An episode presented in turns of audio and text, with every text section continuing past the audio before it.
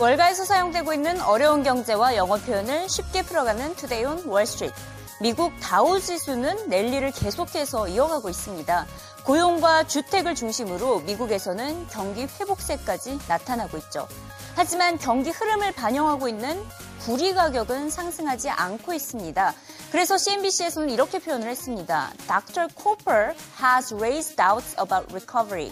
닥터 쿠퍼는 구리의 별명입니다. 구리 가격이 경기 예측에 유용하다는 의미를 담고 있는데요. 닥터 쿠퍼가 회복에 대한 의구심을 갖게 한다. 즉 그만큼 진정한 경기 회복세가 아닐 수도 있다는 의미를 담고 있습니다.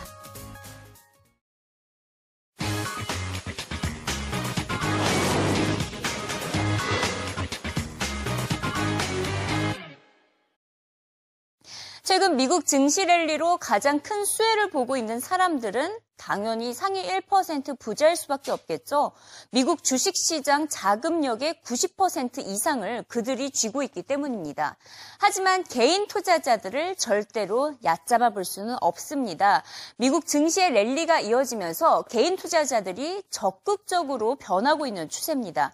삼 년 만에 가장 적극적으로 주식을 매입을 하고 있는데요. 이는 월가의 금융기관인 티디 아메리트레이드가 입증한 조사 결과입니다. 자, 아메리트레이드에는 아이엠엑스라는 지수가 있습니다. 그 지수 그래프를 준비를 해봤는데 Investor Movement Index를 줄여서 아이엠엑스 지수라고 하고 있는데 보시다시피 지금 투자 심리가 매우 공격적으로 변하고 있는 것을 알 수가 있죠. 삼 년 만에 최고치에 달하고 있습니다.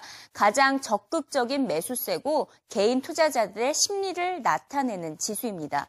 이제는 개인 투자자들이 기관을 떠나서 주식시장에 직접 투자를 하면서 수익을 노리고, 현, 노리고 있는 현상이 포착이 되고 있습니다.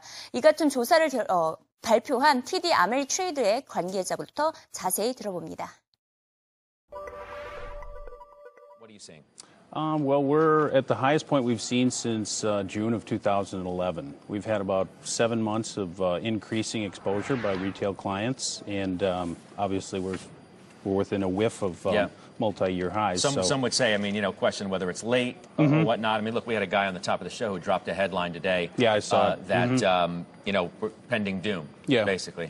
You, the only positive news I would say around that is, number one, they're participating in the rally. Number two, and, and John will be able to talk about this a little more. Um, since two thousand eight, I would argue that retail traders have become very nimble.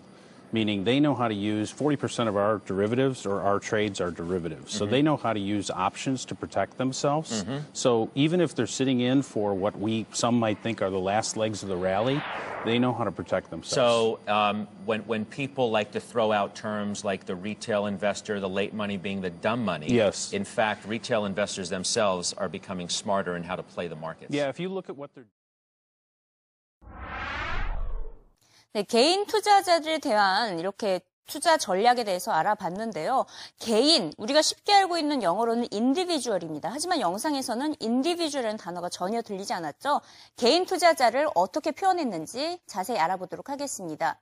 바로 retail client, retail trader, retail investor 이렇게 다 표현을 했습니다.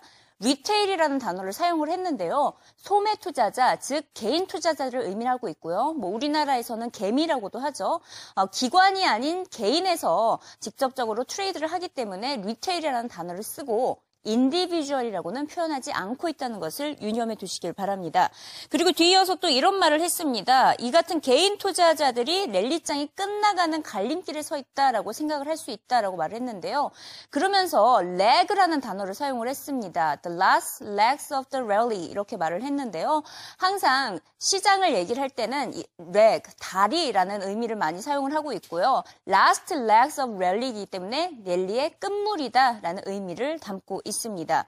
뒤이어서 또 그래서 마지막에 씨엔비씨 앵커가 이렇게 정리를 했습니다. 어떻게 정리를 했느냐?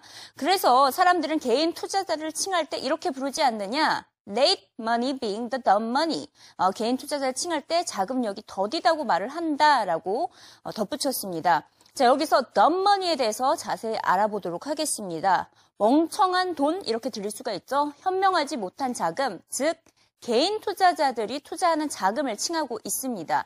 장세 변화를 제대로 파악하지 못하기 때문에 자금이 더디게 움직이면서 레이트 머니, 정크 머니 이렇게도 활용이 되고 있고요. 반대의 용어는 바로 스마트 머니가 있습니다. 현명한 돈인데요. 전문적인 기관이 투자하는 자금으로 고수익을 위해서 장세 변화에 신속하게 움직이는 자금입니다. 그래서 항상 이 덤머니와 스마트 머니는 반대의 개념으로 계속해서 사용이 되어 왔었는데 이제는 덤머니와 스마트 머니의 경계가 모호해지는 시대에 접한 것입니다. 더 이상의 덤은 없다. 영상에서도 언급했듯이 개인 투자자들이 이제 스마트해지고 님블해지고 있다. 그만큼 더 똑똑해지고 현명해지고 민첩해지고 있다고 평가를 했죠. 영어 자막과 함께 다시 한번 들어보시죠.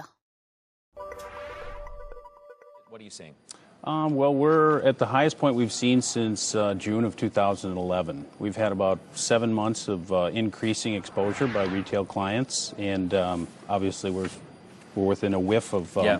multi-year highs. Some, so. some would say, I mean, you know, question whether it's late mm-hmm. or whatnot. I mean, look, we had a guy on the top of the show who dropped a headline today. Yeah, I saw uh, that, mm-hmm. um, you know, pending doom, yeah. basically. You, the only positive news I would say around that is, number one, they're participating in the rally. Number two, and, and John will be able to talk about this a little more. Um, since two thousand eight, I would argue that retail traders have become very nimble. Meaning they know how to use forty percent of our derivatives or our trades are derivatives. So mm-hmm. they know how to use options to protect themselves. Mm-hmm. So even if they're sitting in for what we some might think are the last legs of the rally, they know how to protect themselves. So um, when, when people like to throw out terms like the retail investor, the late money being the dumb money, yes. in fact, retail investors themselves are becoming smarter in how to play the markets. Yeah, if you look at what they're 네, 개인 투자자들은 적극적인 투자에 나서고 있다는 추세를 살펴봤고요. 그렇다면 미국 주식시장 자금력의 구십 퍼센트 이상을 보유하고 있는 부유층의 투자 전략은 어떨까요? 자, 대표적으로 블랙스완의 저자로 유명한 나심 탈레브를 어, 인터뷰를 준비를 해봤습니다. 이 탈레브는 현재 자신은 미국 주식시장에 투자를 하고 있긴 하지만 남들에게 투자를 조언할 수준은 아니라고 말했습니다. 주식시장이 좋아서 투자하기보다는 국채와 현금 보유가 위험하기 때문이라고 설명을 했는데요. 국채와 현금보다는 주식이 더 낫긴 하지만 적극적으로 추천하지는 않는다고 설명을 했습니다. 자, 나심 탈레브 영상으로 만나보시죠. Place today. The, the, the people mistakenly, uh, you know, define me as a perma bear, not perma bear. I've been locked stocks now for uh, three and a half years. Three Why? Years.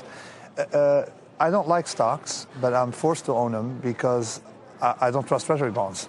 Mm-hmm. You see, mm-hmm. Mm-hmm. Uh, the and and I'm forced to own them because I don't trust the government. It was the least of all evils, in other words. Or yeah, exactly. If you want to park your money is real estate and and and stocks, uh, you get you get some yield and and also.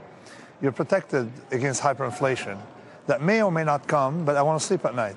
There's some risks I'm not willing to take. Do you have a view uh, on U S equities versus global equities? Uh, yeah, okay, what, let, me, what, let me specify exactly. Nail it down.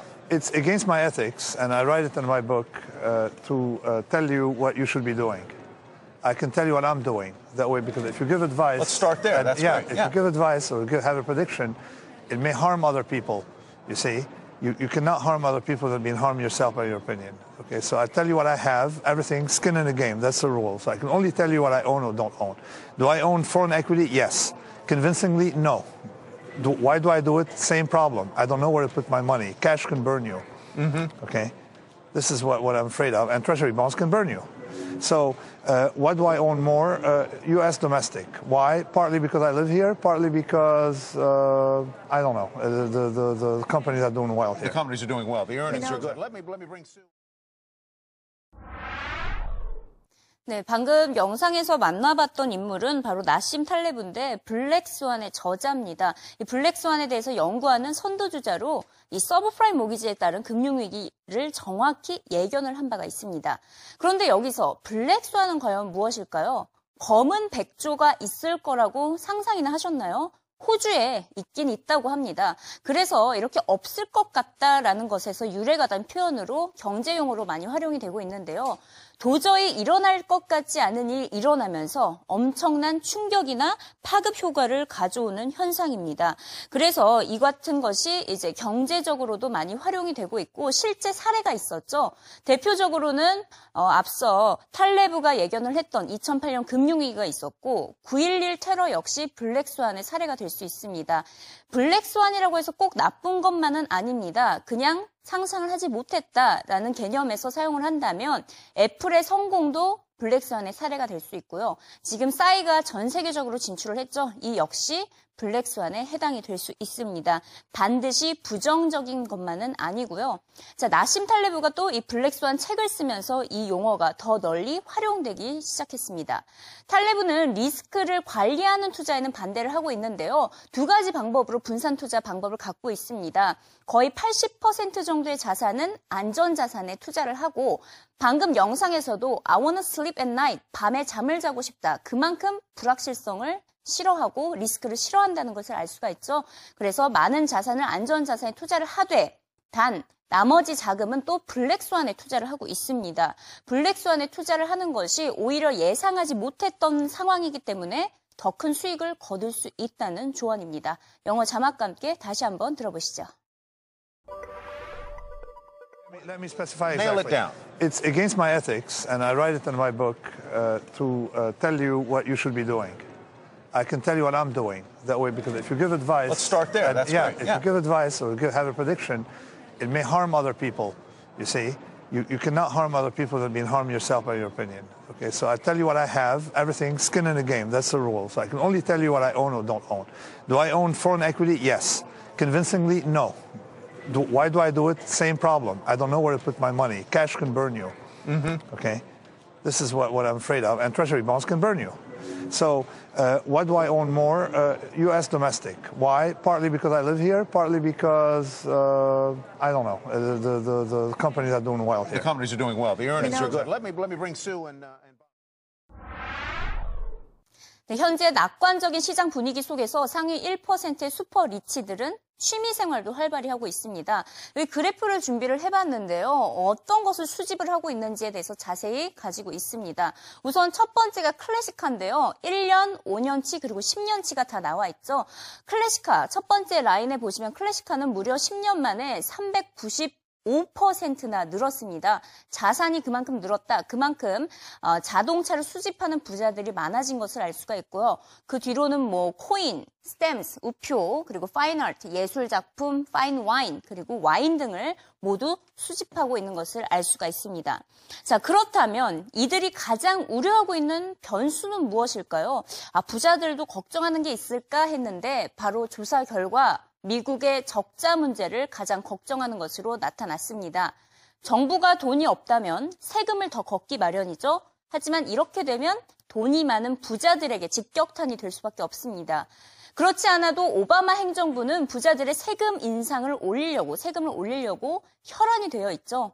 상위 일 퍼센트가 아닌 국민들은 실업 문제를 가장 걱정하고 있는 반면에 상위 일 퍼센트의 부자들은 개인들의 실속과 관련된 부분을 걱정하고 있음을 알 수가 있었습니다. 자세한 조사 결과는 씨엔비씨 영상으로 확인해 보시죠.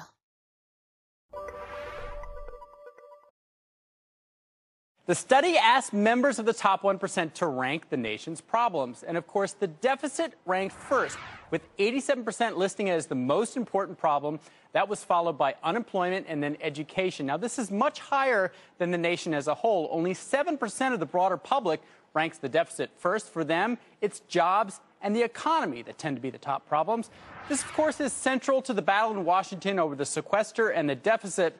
So why are the wealthy such deficit hawks? Well, self-interest, say the authors. The wealthy pay the largest share of taxes, but rely less on government programs, so they favor smaller government. The study says that since the wealthy have greater influence on government, they may be tilting policy toward spending cuts, cuts that the rest of the population just doesn't really want.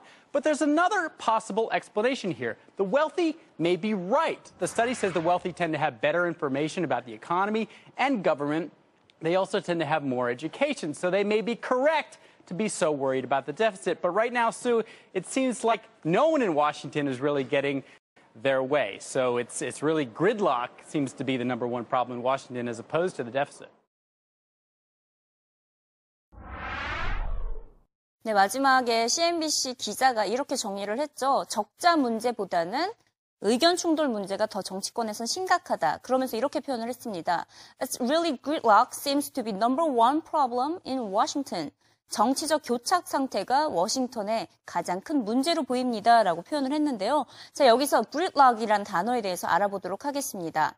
자, 크게 세 가지 분야에서 사용이 되고 있습니다. 첫 번째는 교통 분야, 두 번째 정치 분야, 세 번째 경제 분야 모두 활용되고 있는 단어인데 전체적으로 정체라는 단어 의미를 담고 있습니다. 교통 정체가 될 수 있고 정치적 의견 차이에 따른 교착 상태 그리고 지나친 소유권에 의해서 손해보는 경제활동의 정체 현상을 모두 일컫고 있습니다. 어, 보시다시피 뭐 도로 상황의 경, 정체 그리고 정치적 의견 차이 뭐 이렇게 다 기업들의 소유권이라고 다 얘기를 하고 있는데요. 그래서 이 Congress is in gridlock이라고 말을 한다면 의회가 정체 상태에 빠져 있다라는 뜻이 되고 있습니다. 지금 계속 민주당과 공화당의 의견이 팽팽히 맞서면서 정책이 추진되지 못하죠. 그래서 이렇게 의회 정치 이슈에서 gridlock이라는 단어가 자주 들리고 있고요. 경제 용어로도 활용이 되고 있는데 아, 서로 사적 소유권 주장이 물리고 물려서 양측 모두 피해를 보게 되는 상황을 gridlock이라고 칭하고 있습니다. 지나친 소유권 인정은 모두 손해를 보는 경제활동의 정체 현상을 초래한다라는 의미로 사용이 되고 있는데요. 대표적으로는 뒤에 보시다시피 애플과 삼성전자 간의 특허 소송이 대표적인 소유권을 둘러싼 gridlock이라고 보시면 되겠습니다. 자, 영어 자막과 함께 다시 한번 들어보시죠. But right now, Sue, it seems like no one in Washington is really getting their way. So it's, it's really gridlock seems to be the number one problem in Washington as opposed to the deficit.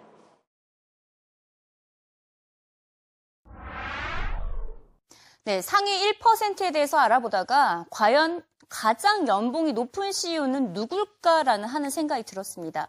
조사 결과 바로 오라클의 레리 앨리슨 씨이오였는데요. 연봉이 천억 원을 넘어서면서 가장 높았습니다. 자, 흥미로운 점은 천억 원보다 연봉이 더 많다는 것입니다.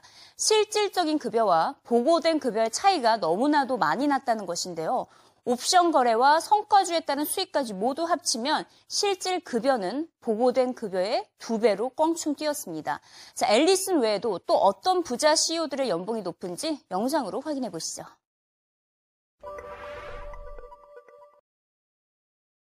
Tyler, we are talking about realizable pay. It's a term you're going to be hearing a lot more about this proxy season. More on that later because C N B C exclusively has the results of a study by the compensation advisory firm Equilar. Looking at the cumulative realizable pay over a three-year period, it's pulled the twenty highest-paid S and P fifteen hundred C E Os whose firms file proxies in the second half of the year from June to December. So while it's not a complete look at all top-paid C E Os, it does provide a window into what the proxy says and what the The C E O might actually really take home. The highest paid among the group, John Hammergren of the healthcare services and technology firm McKesson.